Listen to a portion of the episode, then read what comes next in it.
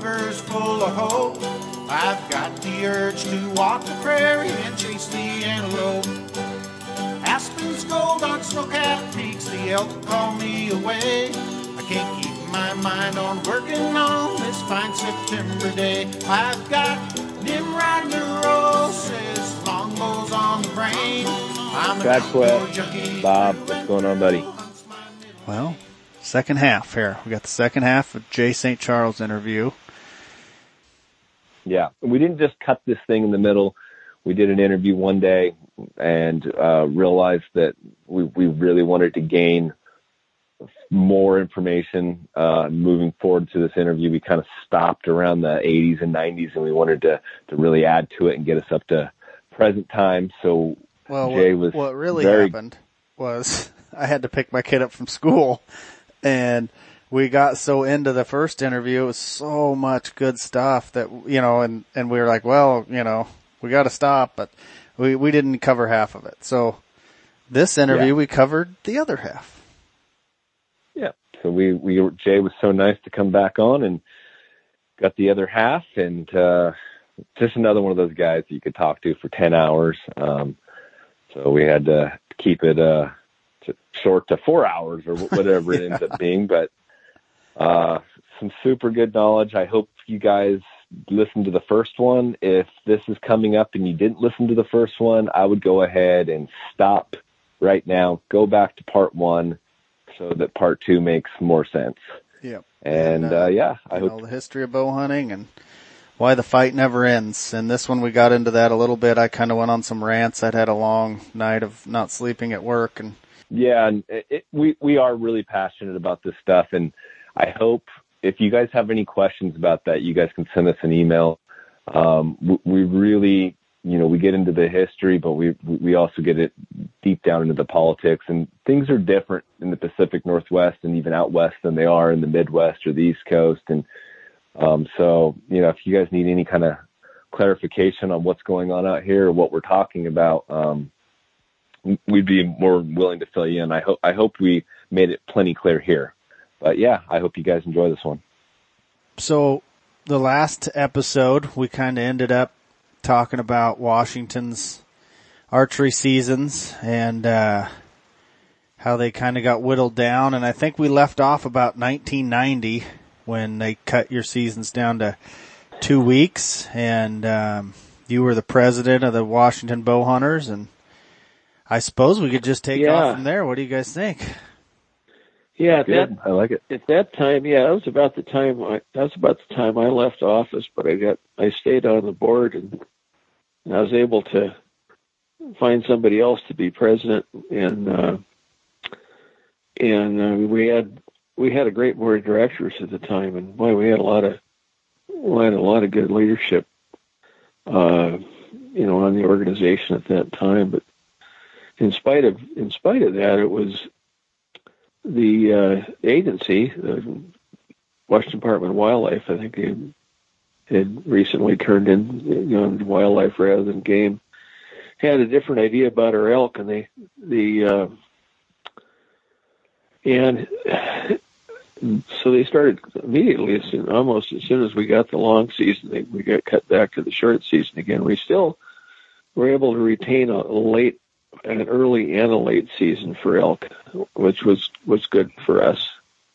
But um, uh, but we still had enough of a an early season that that the number of hunters continued to grow, and uh, but primarily from the from the rifle ranks, and um, and we had and when and of course in back east, you know, Bear Archery Company had been promoting the two season hunter for years, but out west here in, in Washington, you, you had to buy, you had to pick your tag and pick your season. So we there was no such thing as a two season hunter, and uh, and the guys that wanted to hunt elk in the rut switched over, but um, and so our but our uh, with the number of bow hunters doing it, our our success rates continue to go up, and uh, so it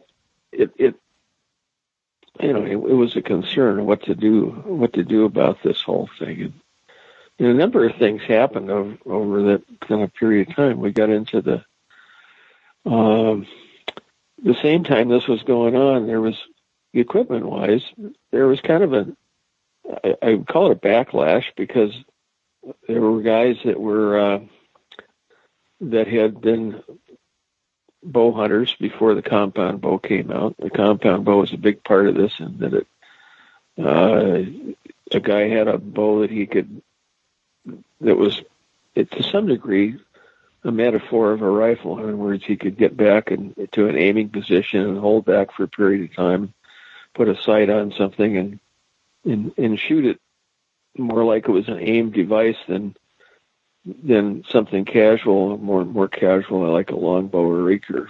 And uh, but we had uh, a number of guys that were wondering about their, you know, that they, they had gone through the compound phase. Even they'd come from recurves and they shot a compound bow, and uh, they kind of missed their old recurves.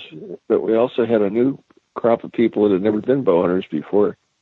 They were also curious about simpler stuff, and almost immediately, uh, as the compound bow began to get more complex and more more effective, I guess in some ways, uh, certainly, uh, we had a community that we kind of fanned the flames of it.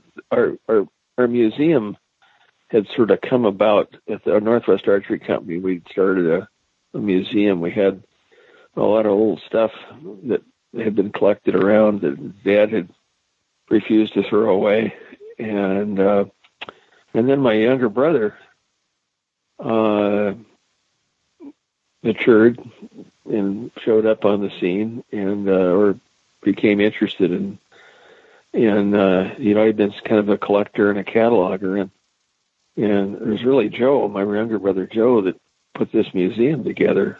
And before we knew we had a lot of stuff. We had built a we had built a separate room to the store that was kind of a trophy room.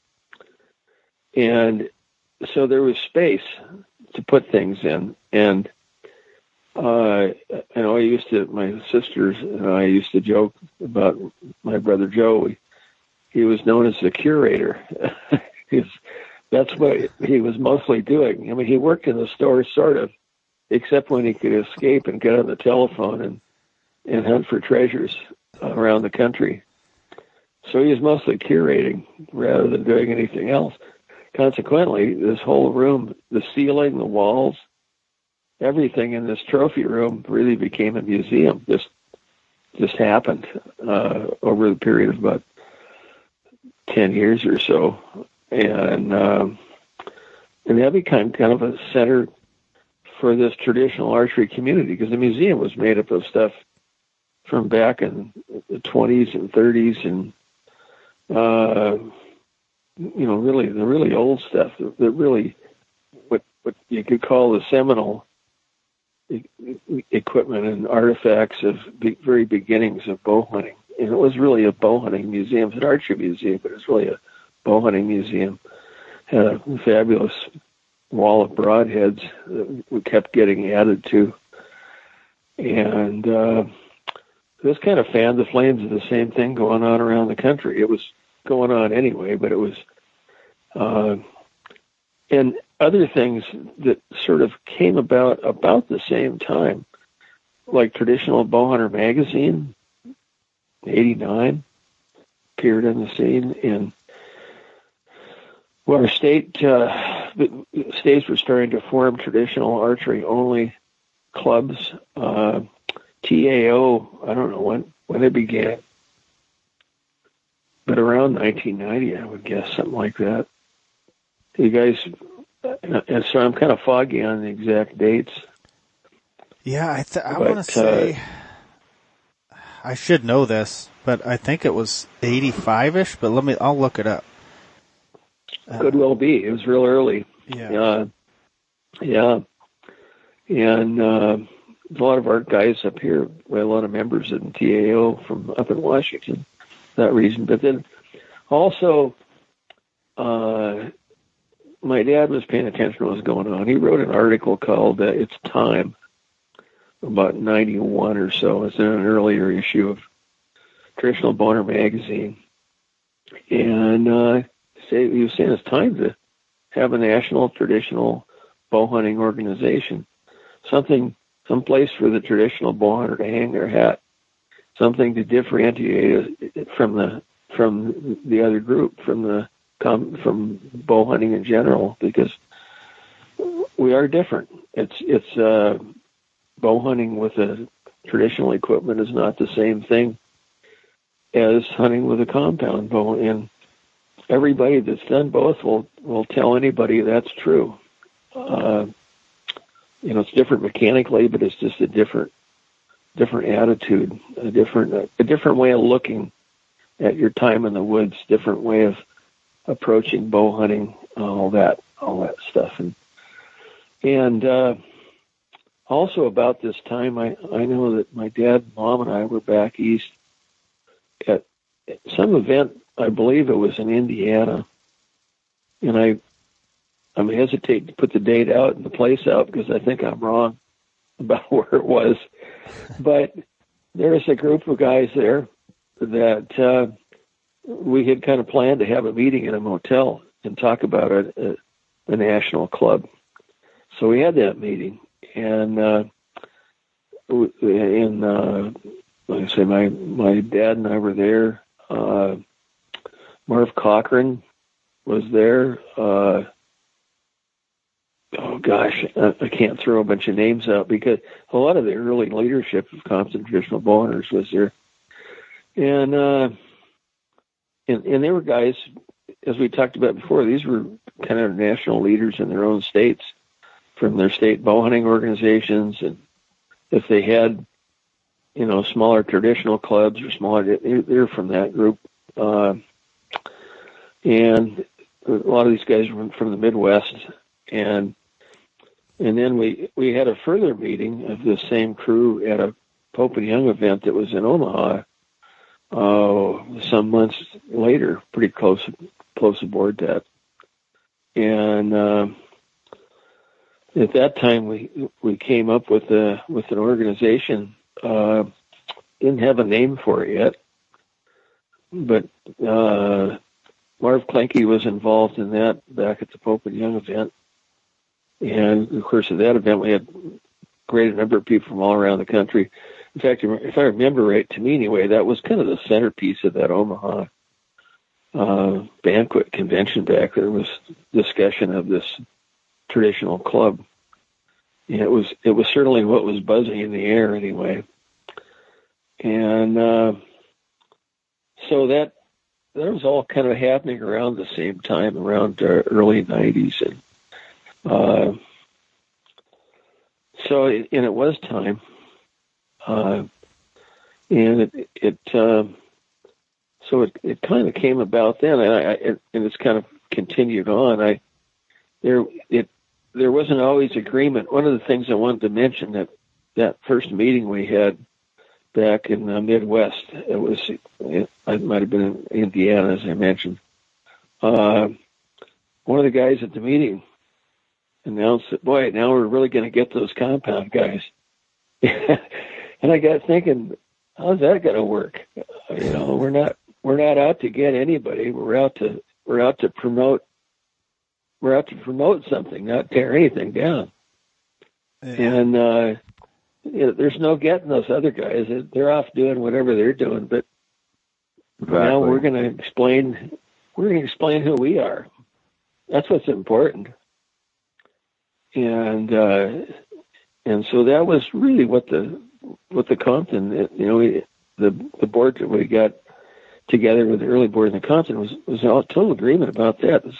We're we're out to bang our own drum, not to not to beat on anybody else. And and uh, it usually works pretty good. Positive messages, you know, always sell better than some negative thing. So, um, always feels a lot better anyway, too, so, right? Well, yes. Well, it feels right because it yeah. because it works. right. And uh, but we still had a group. There was a group of guys and that that still wanted to. Oh, there's there was a you know there's people that you know you get so mad about any one particular thing, and it's pretty hard to let go of that anger. And uh, uh, you know there there were people that didn't even want to call us bow hunters; they wanted to call us something else because the whole word bow hunter uh, was beginning to stink to them. Just because it, you know, what what bow hunting, you know, the, was in general was was just not what they thought should be going on out in the woods. And uh, but anyway, that was not a that that message did not, as it worked out, just didn't resonate. And I I can't say they're completely wrong at all. I some of those guys are I have absolute respect for and and have done, but that that that was a that was a contentious thing. Uh, so consequently, a, a lot of the early leadership of Compton were guys. Some of them were some of them came from Pope and Young Club, and um, you know, but a lot of them were were really just local guys from around the country that came together to to do this thing. My dad wrote an article, and I don't know where it was first published. I, I can't remember. Uh, it was in his his book that you know, Bows on Little Delta, but it was called A Walk in the Woods. And uh, he was kind of trying to present an idea of what traditional bow hunting could look like or might look like, you know, from one man's standpoint. And uh, but I think it, it it painted a pretty good picture of uh, of what a lot of you know at least out west here out west we kind of we kind of go out in the woods and wander around until something happens sometimes. That's i mean it, sound, it sounds like we're a lot more organized than that but not really. We we we do a lot of what used to be called still hunting you know. And uh, we not tree stand but yeah just walking around. I one of the definitions of still hunting is that you go out and you you go out and have your hunt, but you're you're usually still hunting for the whole season because you didn't get anything, so you're still hunting. But still hunting. That's what it feels like sometimes. Yeah, yeah. Uh, I love that. well, Still still hunting. hunting. Still hunting. Yeah, but that's um, yeah, that's kind of it's kind of like. But I that was uh, uh, and we had a we had a meeting that came to mind that I had forgotten about for a while. We had a meeting in '95 in Boise, Idaho, of a, a bunch of leaders from around the West, mainly because we were discussing the West, how to save bow hunting out west, because Jeez. how to how to again how to counteract uh, what a lot of agency people were thinking is that we've kind of we're no longer what we presented ourselves to be. We're something else, and and we can't continue to be, you know, to have the broad seasons if we continue to go the direction we had. This was in '95, but there was a uh, like one of the uh, I remember it was it was uh, oh M.R. James. His comment was, "This looks like a, a mini Pope and Young Club meeting." He wasn't there, but Asbel was there. Uh, uh, gosh, uh, Mike Schlegel was there. Ron Shear. Um, uh, Larry Fisher, and um, a bunch of guys, a bunch of Western guys were there, and we put. Uh, I remember uh, Schlegel was had a blackboard, and he was doing kind of like an analysis thing here with the mind mapping thing of with all our ideas we were throwing out, and uh, we couldn't come up with anything. all these minds that were there, we couldn't come up with any real answers. How are we going to save this thing? Because it's uh, you know it's like a juggernaut, and uh, so we didn't come away with that anything from that meeting, other than the the, the thought that man, something we need to do something, and uh, so there was a, a lot of the leadership around the country of, of bow hunting, bow hunting leadership, I'd say, was all had the same concerns, particularly out west, because it's out west that we have. Oh, we don't. Uh, back east, a lot of places back there, they've got the problem they've got is too many whitetails. So how do we how do we manage these whitetails? How do we kill enough whitetails to reach management goals? Now that's been changing back there too in some areas, but out west we never have too much. Um, got different kind of animals out here, different game, mule deer and and uh, or Oliver elk and whatnot, which are pretty habitat sensitive. They're not. They just don't spring out of the ground like blades of grass, uh, like whitetails can seem to be able to do. In fact, our whitetails out here are supplement. They're they're taking over where they appear. They they tend to crowd mule deer and whatnot out of the scene. They're, they're, that's a problem in itself when it comes to winter range and all that. So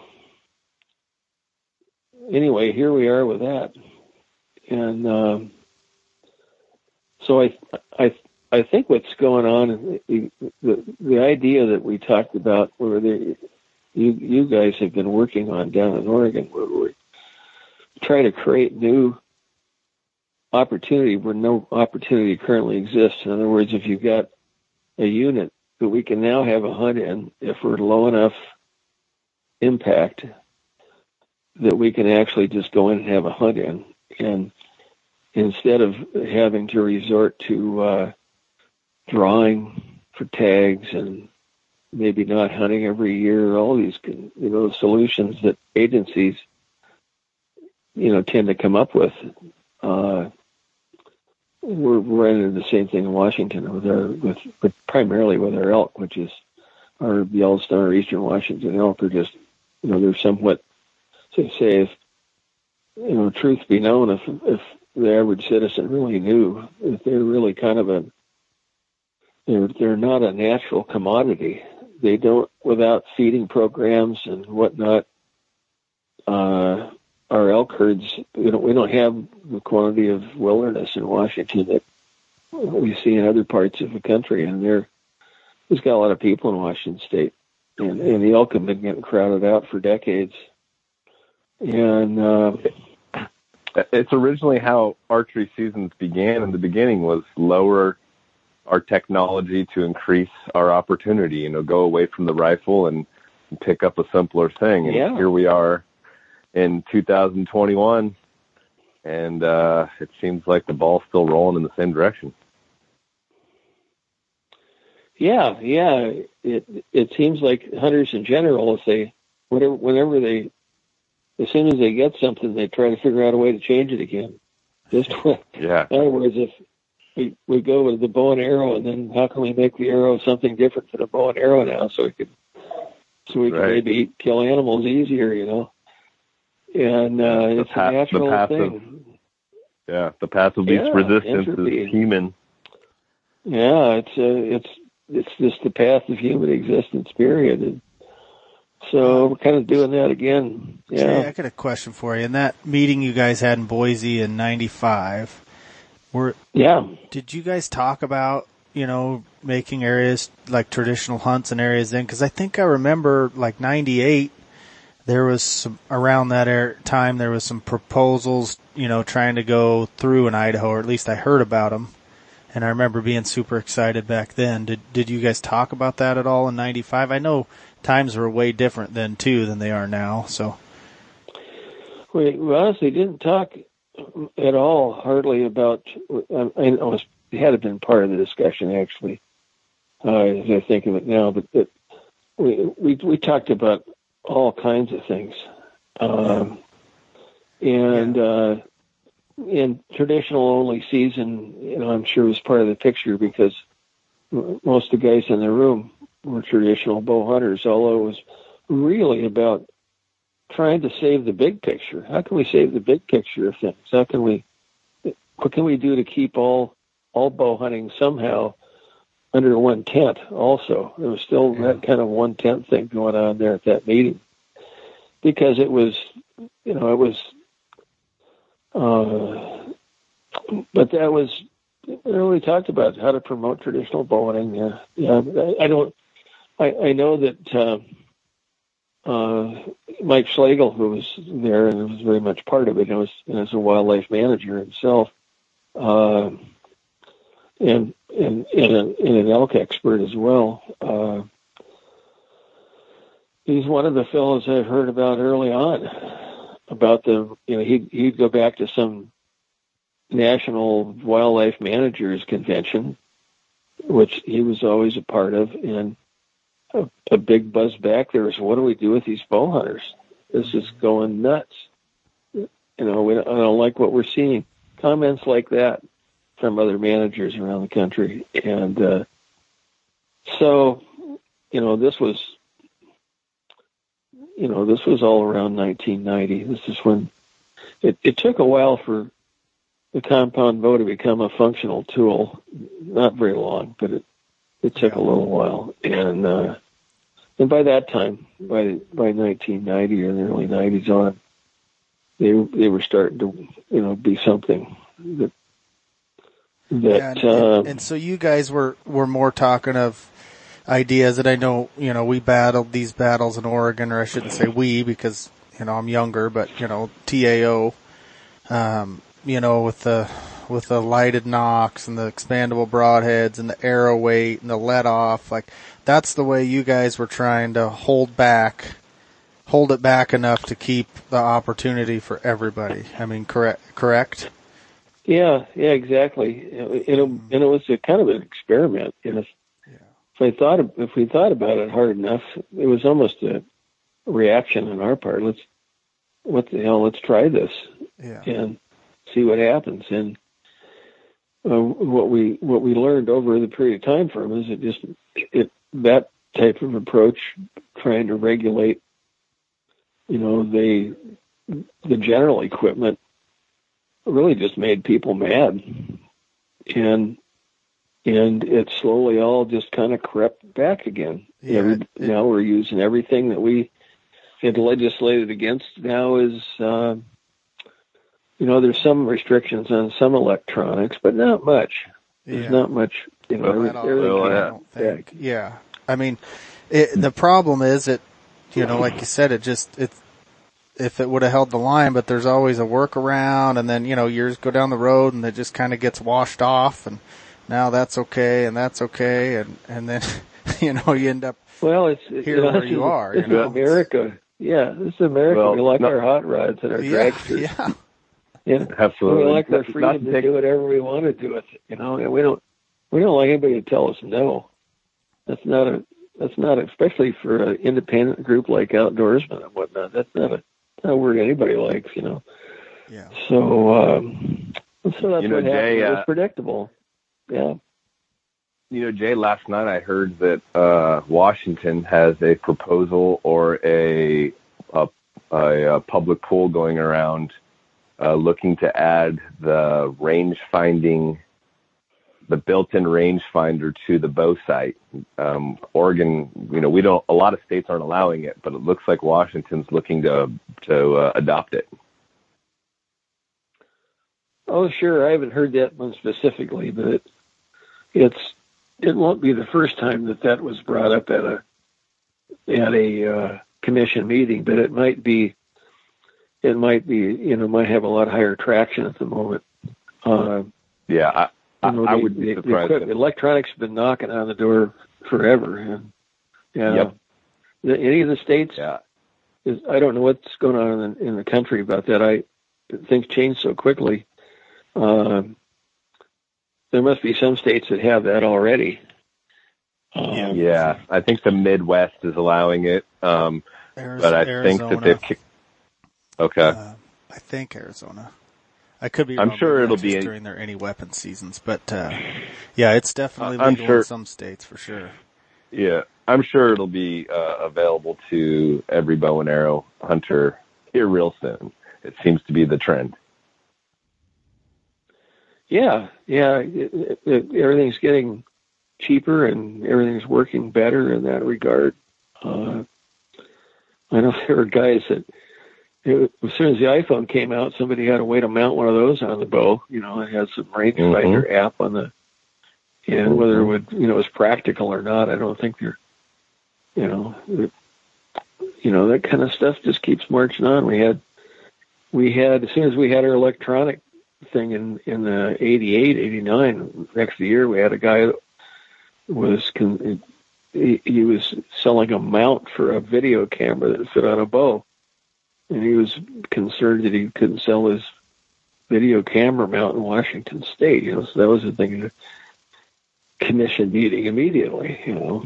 So it, yeah they're always beating on the door. And I the agencies you know to their credit do a fairly good job of trying to hold the line on this stuff, but but if enough hunters seem to be um, concerned about it, it eventually happens. I remember, I and I haven't gone to a, a lot of meetings lately. I've been, you know, I was at one oh one one I was at fairly recent times, the, the the robo duck was a big deal. You know, this duck that flaps its wings. You know, that mm-hmm.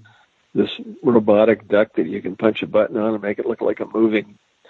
That was a big deal, and boy, there you know, a lot of duck hunters didn't want to see that on there. Now they're part of the woodwork. You know. Mhm. Uh, I was watching my neighbor with his robo duck bringing in some ducks. Looked like it worked pretty well, you know. Um, I don't know what a big deal that was. Um, you know, because they're, and I don't know if the whole duck hunting scene is, but that's going on. You know, everywhere you look, electronics and mechanics and all that. So, but uh, with, within our traditional group, uh, one I know one bone of contention that that traditional ar- archery is always kind of in, in recent years since it since it made a resurgence. It it's not fashionable to have a sight on your recurve. In fact, a guy would not be considered traditional. They won't. They wouldn't let you in any traditional shoot, you know, with a sight on your bow. But a whole lot of about half the traditional bow hunters before there was traditional bow hunting, you know, back in the 60s and 70s, uh, about half the guys seemed to have some kind of a sight on their bow. You know, and it was difficult to use, but that's that was kind of an artifact of, to some degree, of the NFA and whatnot with their freestyle. You know, The, the, uh, those were the guys that were that were uh, desiring the compound. I'm sure. Well, yeah, yeah, they were the guys, often the guys that were trying to make the bow be something else, but it was, it was, uh, within the NFA, there wasn't a lot of resistance to it either. It was, it was all part of the, you know, part of the woodwork. When that, Yeah. as soon as the compound bow came out, it, it sort of made an inroads and things, and a lot of guys wanted to use it because it, it made, it made it easier for them to shoot. And, um,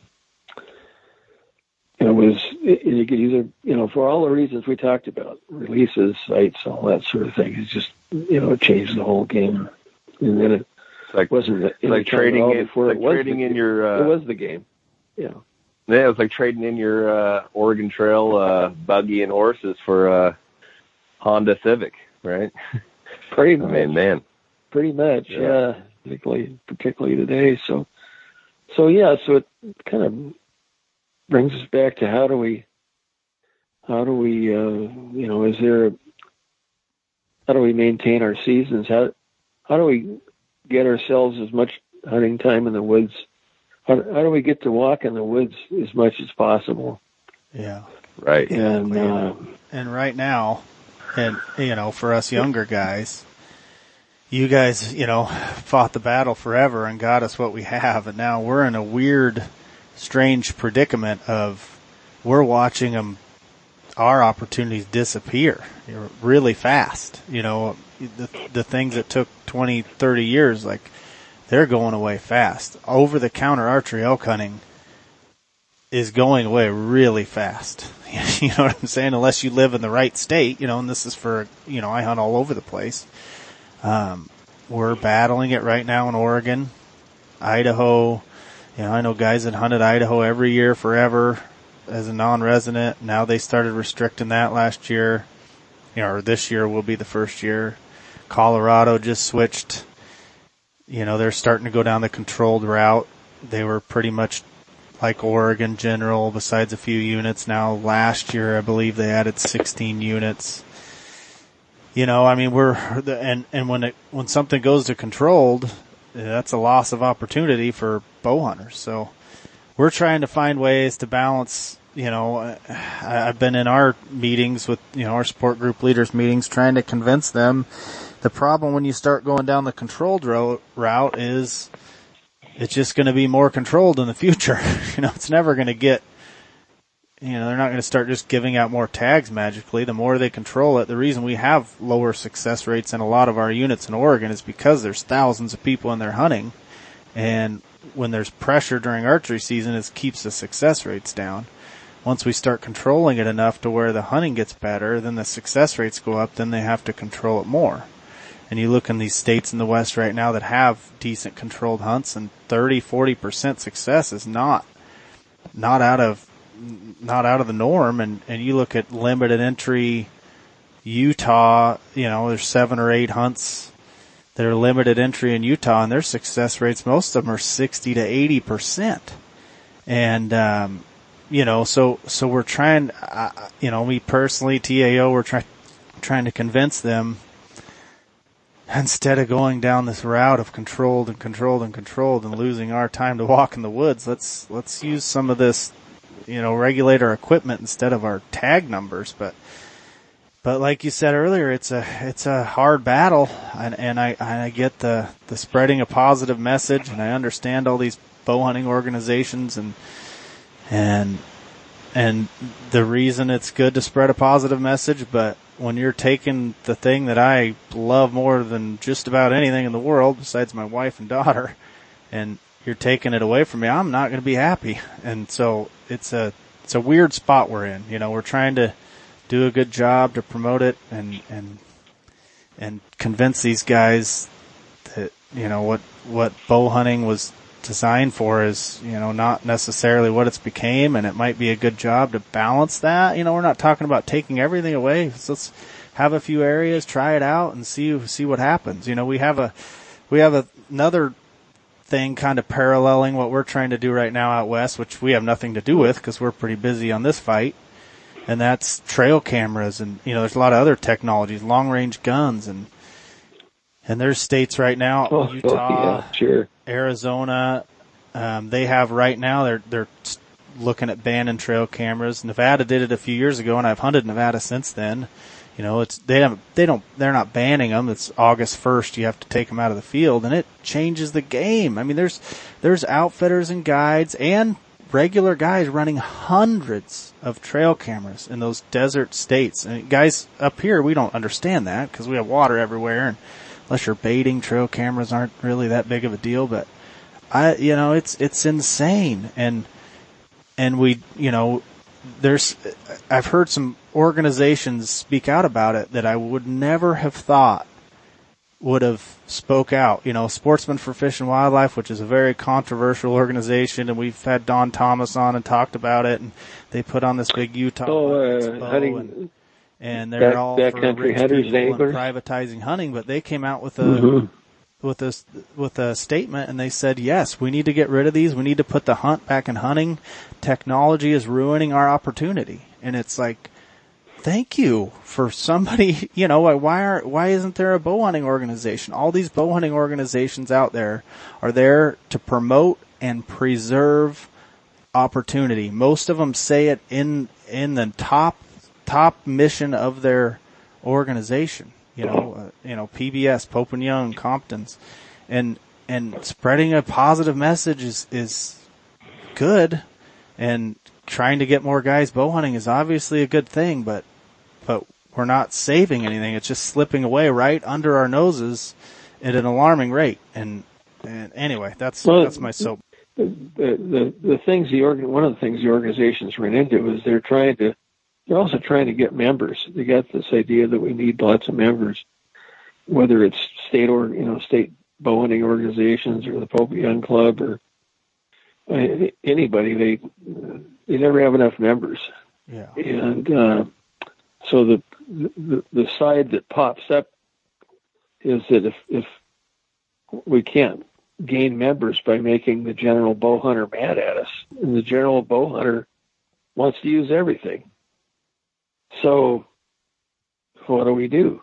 Uh, you know, they wanted to use lighted nocks, you know, and they want to use we by by by banning these things from our uh, individual states fair chase rules or you know what individual every state bowhunting organization has some you know has a chapter on fair chase within their bylaws and as, this Pope Young Club does and whatnot too but they you can't uh, you close you close one door and and then that closes another door um, but we, we, we've also found in general that from a membership standpoint, people don't generally join things anyway. yeah. Most people don't. In other words, I don't know of any state in the country that's ever had much more than about 10% of their bow hunters belonging to any kind of a state or national organization. They just, we don't tend to join things unless we're forced into it again, you know we've got a lot of really independent minded people out there that spend their time in the woods. Um, I one one thought that I was going to bring up, and I, I, know, I, uh, and I, I just want to throw this out here that just the generally promoting people trying traditional bow hunting, selling the idea of hunting, hunting with traditional tackle, and selling the idea of, of simplifying what you're doing out in the woods and that being, you know, its own recreational opportunity. In other words, if you're one of the, uh, the doing more with less, uh, you know, that can even present itself with the idea of how I'm a, I'm going to go on a hunt this weekend. How little junk can I figure out I can take in the woods with me? You know, do I need what can I leave home? Because everything you take out in the woods with you to some degree, once you get out there, it's in your way as much as anything. You know. Uh, my, my, favorite, my favorite quote right now. The less is the less is more thing. Yeah, yeah. Yeah, the, the the the less we take into the woods, the more we come out with.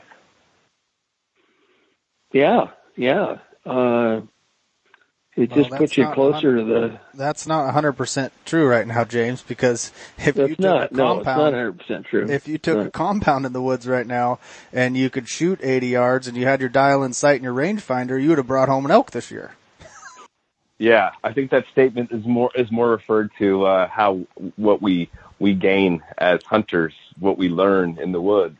But you're right. You're 100 percent right that. Kind of experience do I want to? Yeah, Right. I, I think also some of the confusion in, in this conversation we're having, like that some of the points I'd like to, to um, touch on is one, we do have like this very uh, unstable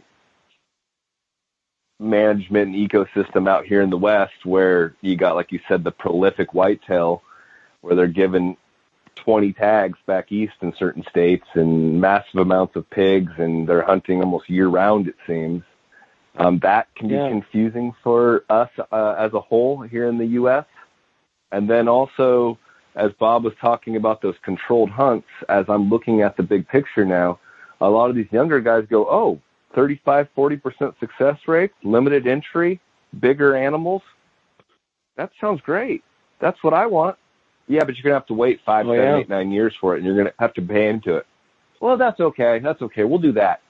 And it's, it, I can't believe how many guys think that that is desirable. Like giving up hunting every year to, uh, hunt once every seven years and you have a better chance at it. It's, I'm, I, I don't know how we get this message through that this is not the road we want to be headed down. And we're already headed down it.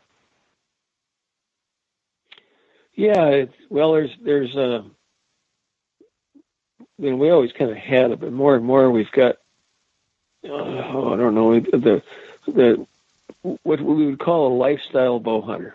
I mean, or a lifestyle mm-hmm. hunter. Period. His period is his lifestyle is is to go hunting, and uh, her her lifestyle is to go hunting as it works out now, even in. Uh, and and what they want out of that you know, they, you know, we've got we've got a lot of guys that hunt. They take a good part of their uh, their yearly income and and they throw tags out and apply for things all the surrounding states. You know, and uh, and uh, and that's so they're getting you know they're getting their their season. They're not going to get it in their home state, but. uh so the, the definition of a grassroots hunter has changed drastically. And, uh, but I, I think there's, there's, and there's, there's definitely a place in this that, you know, for the traditional bow hunter. And I think that, I think that continuing to, one of the best things that we can do as traditional bow hunters, you want to promote traditional bow is just promote what, what it is and and what it can mean to the individual in relation to their own personal hunting experience, the experience that they have out in the woods. Uh, it's not going to appeal to everybody, but it uh, people need to know that, that it works. You know, you can harvest an animal with a traditional bow, and but the experience you harvest might be. You know, it sounds kind of tried even to say it, but it might be a lot bigger deal than than just going out and killing an animal, which can be very frustrating if that's if that's your goal is to go out and kill something. And uh, you know, it, there's there's uh, there's also a mounting number of people that that uh, you know it's become a thing to have your freezer full of wild game, which is pretty nice. Yeah. You know, so your family can eat elk and deer year round. That's we never used to think in terms like that. You know, part of that might be just the changing demographics with, you know, the number, fewer number of hunters that are actually, you know, we used to have in Washington State uh, during rifle elk season back in the 60s, it, it looked like a city had landed out in the woods. You know, the number of guys that were actually buying rifle elk tags was was bigger than it is now. And uh, well, now they can buy a compound and, and and have a better season and a longer season. So I think that that's where a lot of the, our gun hunters have gone to. Oh yeah, yeah, yeah. We've become uh, we've certainly come be more we've become more effective hunters. The back in the 60s, you had a lot of guys that would just go, they, every year they'd go out and sit on the same stump, you know, with their 30-30 or whatever. And, uh, that's, that was their elk hunting season. They go, they'd go set up the camp in the same area they had for 20 years and they go sit on the same stump that they sat on for 20 years. And that's kind of all they wanted out of it. And they got an elk once in a while but that's not, that's not how it's done today. No. Uh, that's all gone.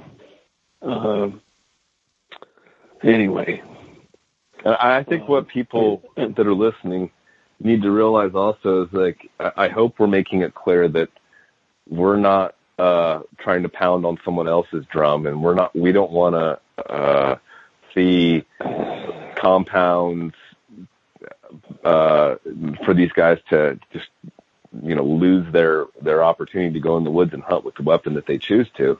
we're just hoping that we can set aside some of this, some of these seasons for more primitive hunting. I mean, that's really what the conversation's about. Like, we're not, we we have no predeceived predeceived idea that we're going to just fight to get rid to make everybody a traditional bow hunter. That is not not our intention. That'll never Correct, happen. fellas? No. Yeah. Right, right. Yeah, that's not that's not that's not something that um, it's gonna it's gonna happen. Although it, I, I, it, and it, you know, it's not something desired actually. But the just doing the best job we can of selling what bow hunting, traditional bow hunting is, and what it can be. I think we I think we do that.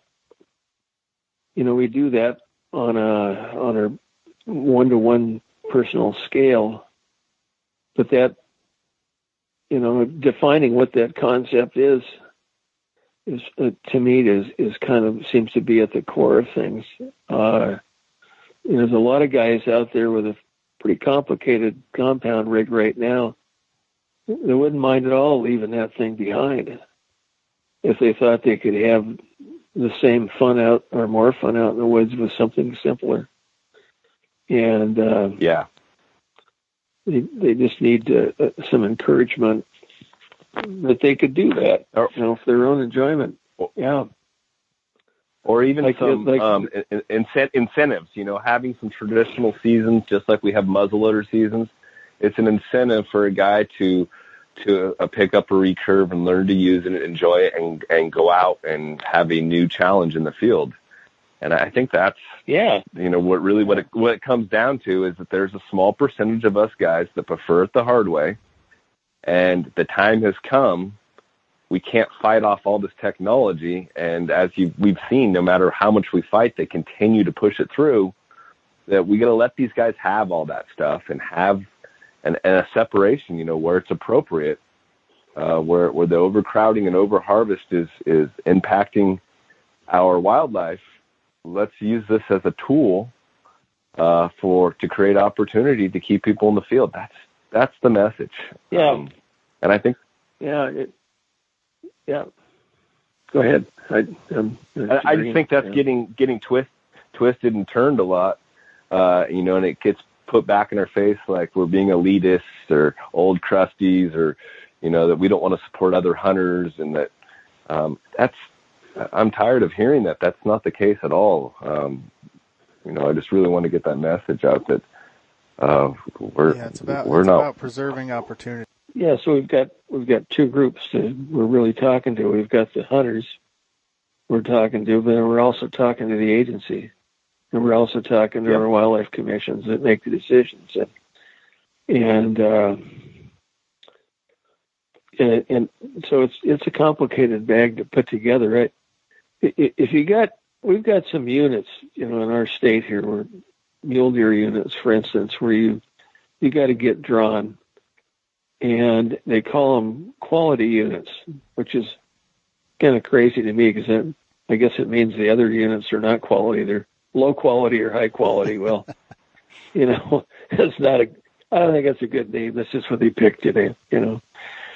But you, the same unit they've got where they've say they got a unit where they filled, they can only give a highly restricted number of tags in for for bucks. Guys want to guys want to be able to have access to some big bucks in the unit. So maybe you can only get to hunt there every, you know, every few years or only if you get drawn. Anybody can put in for it, but you get points, you know, point system. And eventually you get drawn. And, uh, and then it's a pretty good hunt if you get in there because you'll see bucks and whatnot. Or they could have a unit like that, maybe an adjacent unit where they where they don't have a, any opportunity in there at all, or if you got a unit where they they've restricted everybody out of it. But if they put in traditional bow hunting and it's low enough impact, they could open the thing up to anybody for does, bucks, whatever, if they're hunting with a traditional tackle. And uh, and then and the guy could go in there and hunt you know, maybe for two months in there or a month or whatever whatever whatever they could give us, whatever they could provide, and uh, and what they've done is expanded the recreational base of that particular hunt. Yep. As far as hours in the woods, they've and, and that's kind of what we're one of the things any group of hunters is usually looking for is just more potential hours that they can spend out there doing what they doing what they do and um, so yeah that's exactly what you guys are talking about is opening up opening up something where nothing exists right now and uh, what units could you give me you know if if if we're a low percent success rate group or lower success rate or lower impact or whatever. We're, we're not going to go in there with trail cams. We're not going to do this. We're not going to do that. And then again, of course, we're regulating equipment if we start talking that way.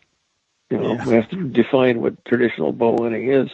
But that, from a recreational standpoint, that's the that's a potential answer. Yeah. And and is that a is that a good answer? You know. Um, uh, I mean, I think so. I think, think traditional. Yep. For sure. Yep. So they're doing, it. they're doing it. As all this kind of leads, looks like we're leading towards the birth of Compton traditional in this conversation. Um, that that happens in the 90s. Oh, if we're going back back in the history, yeah, yeah, right. W- was there intentions to to uh, help, you know, uh, support traditional bow hunting seasons, or was there any kind of talk like that when Compton was being, or was it just really a place for guys to get together and and socialize? Or? Well, uh, what it what it really was, and what it still is, is is the is uh, is beating the drum of traditional bow hunting. The idea of of hunting wherever in the country with traditional tackle and uh, creating the idea that that if you haven't done it, you should try it. And, and here's what we're doing, and and this is what it can be like, and and uh, this is what it's like to shoot a, a traditional bow and arrow, uh, and this is how much fun it can be, and uh, just that whole thing. That's really, and, and they're doing it from a standpoint of you know, it's a national club. A lot of it's based in the Midwest, where, you know, from a hunting standpoint, they've got different issues than we have out west. Um, but from uh, just just in general, just to beat the drum of of taking to the woods with uh, with traditional tackle. That's really what that's what's at the core of the of the Compton Club. That's what they're trying to promote that that whole concept of of hunting with traditional tackle and uh, and hunting with it, not just being an archer, but hunting with it, and um, that's so that's and that in itself, I I see as being of, of high value. It's it's promoting the activity, sure. and um, but it as far as being able to address situations in individual states, I think it it can uh, it is you know we've, we've kind of seen it go back to the traditional rendezvous back there back to their event. It can put people together, and uh, but we we also do that by ourselves. You know, like you've done with the the guys in different states in Oregon. You've, you know, you've had there's a there's a synergy that that comes from working, you know, uh, and I, I think from the hunting opportunity standpoint, it's a regional thing. Uh, it's it's our out west situation, as opposed to it being, you know, the same anywhere else. It's not. It's it's different out here, and we have a different set of problems and and uh, different things to address and all that. And The um, often when it comes down to a, and I, getting back to the wildlife commissions and what they decide, you know, one of the guys, one of the wildlife commissioners that I worked with years ago, was he told me, well, you can, if if you come up with an argument to where nothing else makes any sense but your argument, In other words, if we it, it, then we have nothing to do but agree with you because you've turned your issue into a no-brainer. Uh, you know, if you can come up with an argument that has that much strength, then that gives us a chance to vote yes for you. Uh, and that's what everybody's been doing. That's what you've done. That's what the guys in the other state you talked about were doing. Um, you, are dealing with a commission, like in Washington, you're dealing with, they call themselves the Fish and Wildlife Commission. They're dealing with salt water, fresh water, birds, bow hunting, elk, all this stuff is in one basket. I don't know how they'd ever make any sense out of it because they've got so much in their basket there. Yeah. And what I've noticed is you'll have a guy on that commission, and if it comes to a bow hunting issue, he's listening to all this stuff come in at him.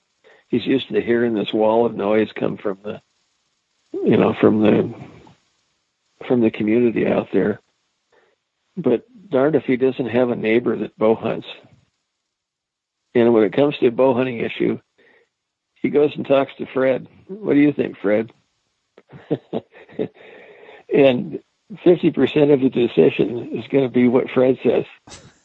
Um, yeah. so that creates a lot of frustration, but that's how it is. Um, they've, everybody's got somebody that whispers in their ear, you know, um, and that's uh, that's that's what a lot of these. Or if you've got you know, the better presentation you can make, that, that certainly speaks for itself. But, um, uh, you know, if you've got some undecided people, but the commissioners, boy, they're hard to move because there is so much on their plate. And they might not care about big game. Some of them might not. They should. They're on the commission. But uh, they might care more about some seabird or something rather than an elk. Um, you know, what, whatever. What was uh, just... Jay? What was your father's? I mean, did he did he see this coming? Was he talking about this long ago, or you know, what what was his uh, perceived notion of the future of bow hunting um, back then?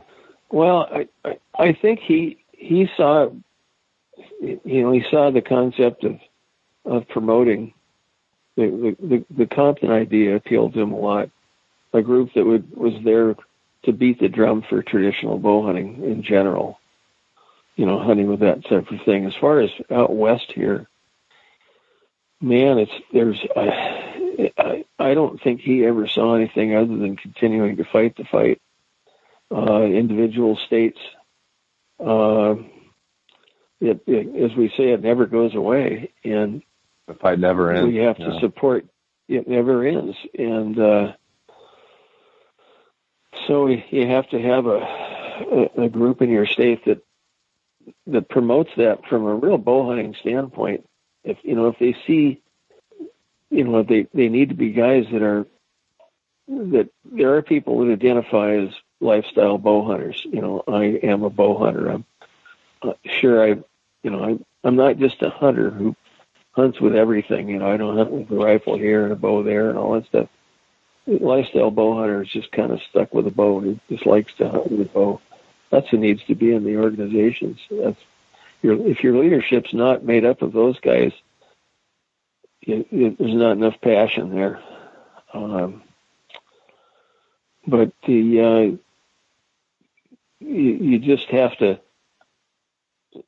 find a continual stream of fresh horses that will fill in those possessions, the positions that will, you know, will, fight that fight. And uh, these days, also, it's also hard because we're also distracted and busy. There's, you know, it, it compared to 20 years ago, you know, that there's a lot of people that that we used to have this the idea of this nine to five job, you know, well, it's not a joke anymore. Now it's five to nine. Yeah. And finding people that will fill in. I don't know. I don't know how it got that way, but it's that way for a lot of people. And uh, finding talented guys that have time to actually go to a meeting and sit down and discuss the stuff we're talking right now. It, it was a lot easier to find those people 20 years ago. It uh, that's part of the part of the issue. Yeah, not. I, I think a lot It of these is. organizations, the older uh, gentlemen uh, are, you know, just tired, and um, I'm always trying to promote younger guys to go in there and join those organizations and get involved. Those guys want your help. They they will cheer you on. They will help you. I mean, that's what we're seeing in TAO. It, it's um, it's really awesome. I mean, there's a if you have an organization in your state, it's basically got some mentors waiting for you to show up.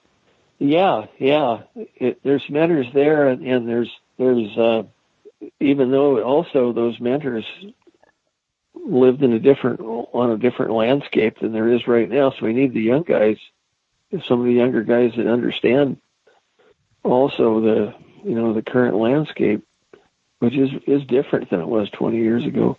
The uh, it, it well you need you need input from both, but you need uh, you need what used to call you need you need people with their hair on fire. Hundred that are just yeah, just that are just fired up and and uh, without that we would never got anything. we a hundred percent are honored to have you on here and it's just I mean that's that's why I'm ranting because I want your opinion on these things to make sure because you know I want what's best for bow hunting and and that's all. That's all you know that's what I care about. So I'm not trying to screw anything up. If I am please let me know. But I just I just I see it's yeah. So that's why we're that's why I'm ranting too much.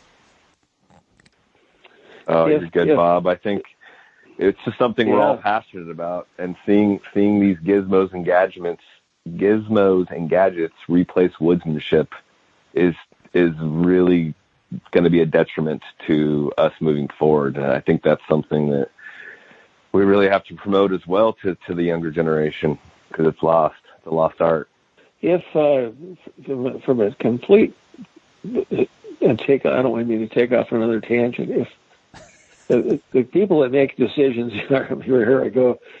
Decent people that make decisions in our state are those wildlife commissioners. You know, the agency we got to we got to know our agencies as well, and we got to know our commissioners. But if you can get to know the commissioners, if you've got uh, for, for a while, we we attended every state bow hunters. Speaking of, we attended every commission meeting that happened, even if we weren't on the agenda. We went to every commission meeting. And pretty soon, we got to be familiar faces to all those commissioners, and and sometimes they would turn around. Oh, you see us sitting in the room. You know, we we didn't have any opportunity for any discussion because we weren't on the agenda. We're just citizens sitting in the room. And sometimes these commissioners would turn around with a question and ask us, "Well, well, what do you think?" You know, we became familiar faces to these guys. Um, we even had one commissioner. One of our guys became like his personal secretary.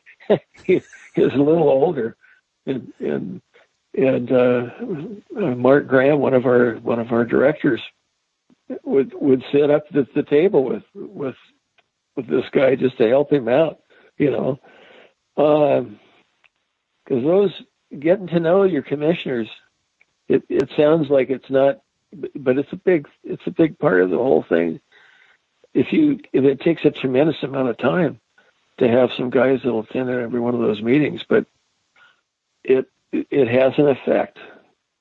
If you if you're if you're someone that's always there and you're not disruptive and you're not angry looking, you don't have an angry look on your face and you're you're you know, you look like you're just an interested citizen.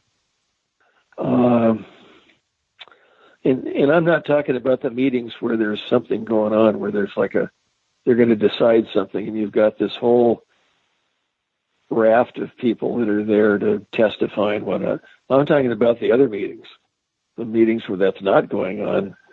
But as a citizen, you're allowed in the room. That's that. Those quiet meetings are are something. So anyway, going to throw that out there.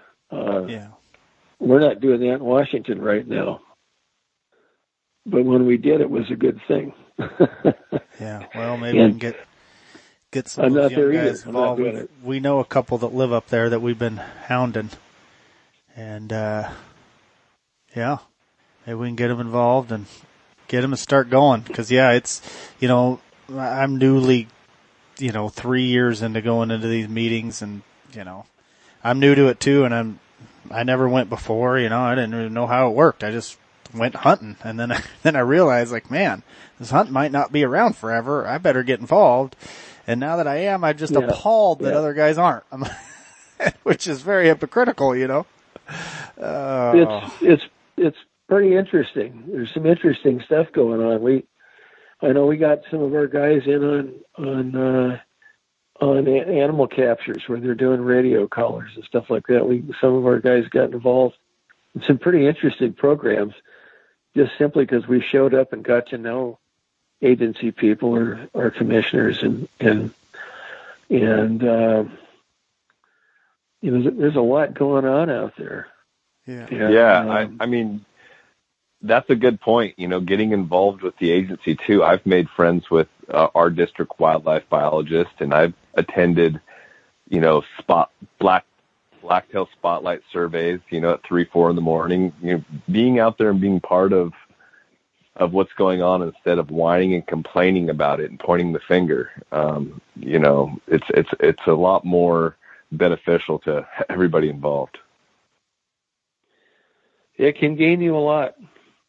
Uh, they're used they're used to these agency guys. All they hear is a bunch of complaining. Usually, There's, they, they Yeah. get the feeling that most hunters just hunters just hate them, and many of them do. Uh, and if if you're not one of those haters, that they might like to hear from you. And um, yeah, and if you get to know them, uh, there's they're all people.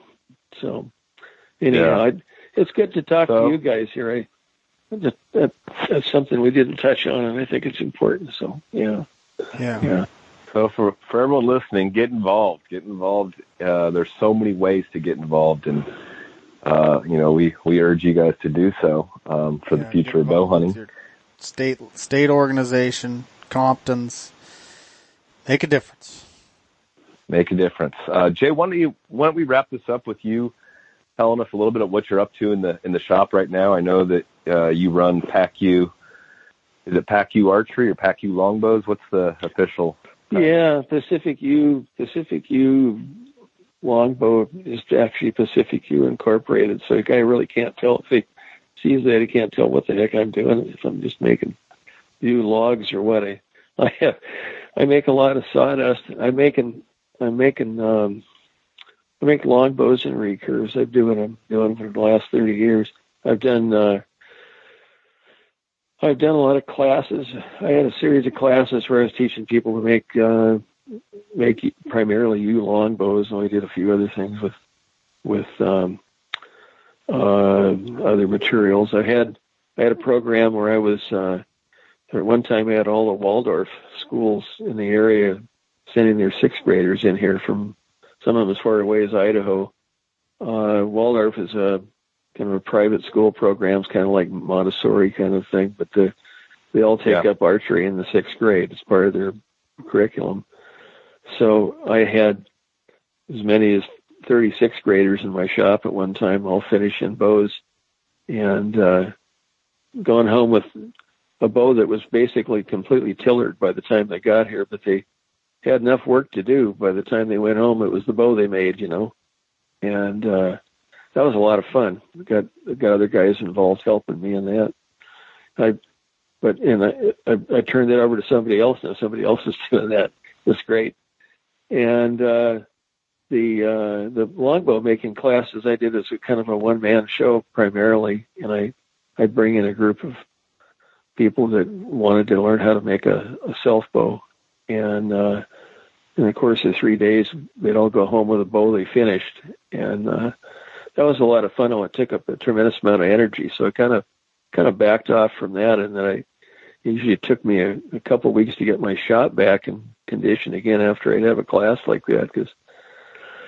Uh, but I'm still enjoying making bows, and uh, uh, I make besides making hunting bows, I make a lot of lightweight bows. I I go out of my I, I try to make some recreational bows that you know lightweight stuff that anybody can shoot.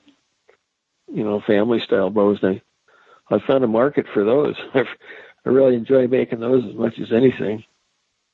And uh, one of my projects now is my my dad's Thunderbird that he built back in the early '50s. I I started building recurves for the first time back about 2003, and uh, and it's a fiberglass laminated early working recurve design, much like you see you know so many bows right now. But this was what's the length on that Thunderbird? Well, it, it's they're they're all longer bows. There's two lengths. There's a 63 inch I make and a and a 66 inch that come off two different forms.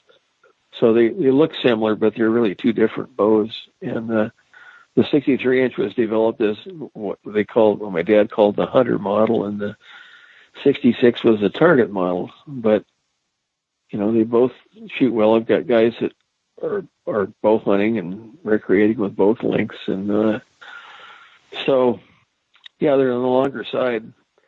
And, I like uh, that. I like the longer side. I'm going to have to get one of those in my collection, Jay. Everybody should have one. Yeah. yeah, I agree. I Well, agree. I agree. I I agree. agree. But anyway, for those- yeah, it, it, I'm having fun making those. Yeah. And wasn't Is the- wasn't your dad one of the first ones to make a recurve that wasn't just a static recurve? Well, he was he was making bows, you know, from the late 30s on, and then after uh, after the war, during the war, in fact, even after the war, there was a a lot of surplus fiberglass material from the Boeing company that was up here in the Northwest, and other materials too. He he was sending aluminum uh, wing material back to Bear, and they they incorporated. You know, people were making aluminum bows for a while and until it fiberglass really was much better material to use in lamination and so he he was an early adapter using fiberglass yeah and uh, so it, the fiberglass allowed one to much more easily make a full working recurve something that could actually bend throughout the limb uh, with just wood alone that was a that was a real challenge to get one that would hold together, guys. Uh, it, it was done, but once fiberglass came out, uh, Frank Eichholz down in uh, California, who had similar technologies available to him down there, was was doing you know a similar thing. I don't know who the first guy was to use fiberglass in in a bow. I got one of my dad's. It's dated 1945 that has some looks like B29 bulkhead material on the back of it, you know. So Oh, it's going on all over where this material was available, you know. So Um, Uh, is the is the museum still intact? the museum is is uh, is is currently intact right now uh, in Chatfield, Minnesota. Uh, Oh. they they took what my yeah, it's back at the Pope Young headquarters in Chatfield. It's at this particular point in time, as I understand, it's still open. You know, they've got COVID hours and all that sort of thing going on, but but it's it's there, and uh, museums are, are difficult things because they they're they're not generally revenue generators. Uh, and uh, if they're if they're tied to some other attraction, they tend to work out. Uh, the Archery Hall of Fame right now is back at the uh, uh, Bass Pro flagship store back in the in uh, Missouri. Yeah, I guess Columbia, Missouri. Yeah, and uh, that's probably the best example of a successful museum combined store that I can think of in the country right now. It's like going to hunting and fishing Disneyland, you know, uh, all under one big roof. And um, but Pope and Young Club has its own separate museum, and uh, yeah, if you're it's right in the middle of the country. You have to. It's about 60 miles from Rochester, uh, Minnesota. That's the nearest biggest town where, where the Mayo Clinic is. With the uh, anybody's going through the middle of the country, make sure to stop in there. Yeah. Yeah, I'm gonna make guys. it there eventually. Um, one last question is Bows on the Little Delta. It's not been printed any like it's out of print, hard to get your hands on. Is that still the case? Yeah, it's still the case. Yeah, it's still out of print, and and uh, the number of issues we have is, you know, I have, I have a few of them around here that I'm kind of hanging on to, and uh, but yeah, it's a it's a it's a family mission right now to see that we get that reprinted at some point in time. That's time good. soon. That's great. I Yeah. I got to make fun of It's- Bob here. He doesn't have a copy, and he was looking at eBay, 175 bucks for a copy. And I was like, Bob, what kind of bow hunter are you? You don't have Bows on the Little Delta? I terrible. Jeez, I'm embarrassed. loser! It's um, you should be. it, it's crazy. I, yeah, it's crazy that way. I know the last used copy I picked up with Powell Books in Portland. I think it was like forty bucks or something. But that was a couple of years ago. Yeah, they're getting I, scarce uh, out there, and I that's not good. It, it's a it's a it's a pretty good book, and uh, It's a really, really, really good book. I've read it two or three times. Matter of fact, I read the Olympic Elk chapter this morning, and it's got me frothing out the mouth to get out into the brush and track elk. I mean, it was those stories about your dad hunting with the rifle hunters and kind of, you know, helping the rifle hunters out, but still, you know, keeping their secrets true and, and killing bulls right underneath their noses. Ah, so cool. Such such a great book. It's full of so much adventure and stories. I love that thing. it's got a lot of it's there's a lot of knowledge in there. There's a lot of little nuggets that are like things that we Mhm. talked about. Just because he was so involved for so long in all of this stuff, and uh, uh, you know, so you can you can kind of pick nuggets out of it. If your if your goal is to get more organ, more organized in your own state, it's in there. Uh, It's in there. it's somewhere in there. Yeah. So that's a goal. We, we'll have we. It's it's important, you know, from our just our family standpoint, and and and kind of my dad's legacy is a good part of it is in that book, and and uh, and not only I know, his legacy, but he, I- all the guys he writes about in there. He, uh, yeah, yeah. Um, I want to say if you don't have that of- book, you're not a bo- I want to say if you don't have that book, you're not a bow hunter, but unfortunately it's not available, so I can't put that pressure on guys. they're uh, they're out there. They're out there. They are. Uh, the main channels are. It's yeah, it's gotten really crazy. So we're going to try to fix that. And um, yeah, Well, yeah. tell tell everyone where they can find you. I know your selfbow.com is your website, um, and you're on Instagram and Facebook. I'm going to assume. Yeah, I'm on Facebook as Jay St. Charles, and uh, also as Pacific Yew. So you can find me both those things. I, you know, I, uh, I'm I'm not on there every every day, but I'll. I, I guess I look at my Jay St. Charles one more often than the other one, but I get all the messages on there. I'm also on Instagram. If somebody wants to see pictures of of of bows, I've you know, I I took the ease of using Instagram and threw a bunch of bow pictures up there. I'm just PacYew, P A C Y A W. So I'm not. yeah, I'm on not there right now. It's a great. there. I'm on there right now. It's a great page, and if you guys are on Instagram and you're not following Jay, definitely go over there. It's uh, it's got all kinds of great history, and and uh, it's, a, it's a great page. And yeah, so I'm yeah. Feel feel free to reach out. Anybody wants to contact me for any reason anyway, and I. I'm uh, Well, do you got um, do you got any conclusions or anything you want to leave us leave us with, Jay? not that we haven't talked about it in the last umpty ump hours here. I, I, I we've talked a long time. I just continue to do whatever you can as an archer to to get more people shooting arrows out of longbows and recurves. If you can, uh, if you get an opportunity to to teach somebody how to shoot a bow and arrow and keep it simple. You know, we found it's pretty easy to get a person shooting the bow and arrow, you know, in a in an hour or two, and uh, and have them looking pretty good. And then just tell them don't change anything, and, and uh, Mm, I like it. don't read anything. Just shoot arrows. I like it. yeah, Well, keep teaching archery.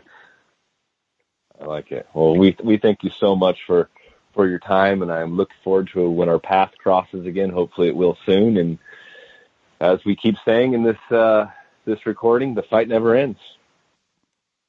Never ends. Uh, hope to see you guys in Western States. I'm planning on being there. So Right on. Yeah, Uh, I'll be there for sure. I already reserved my spot. That's awesome. I'm going to put it put in. I'll put in some. I- I'll put in some effort if I can get my daughter's uh, bear tags uh, filled, or if they'll just be willing to uh, go shoot some arrows instead of bear hunt. So I hope to make it. yeah, yeah, yeah. Don't don't short the bear hunting. That's terrific. Yeah. No, it is. It Well, really is. Jay, we've taken up a lot of your time the last few days, and man, it's it's it's all an honor, and thank you so much. Hopefully, we'll we'll get you back on when you reprint that book, so I can buy one. Yeah. Uh, Hope that I hope I hope to we hope to do that soon. Uh, Good. sooner than Good. later. So, yeah.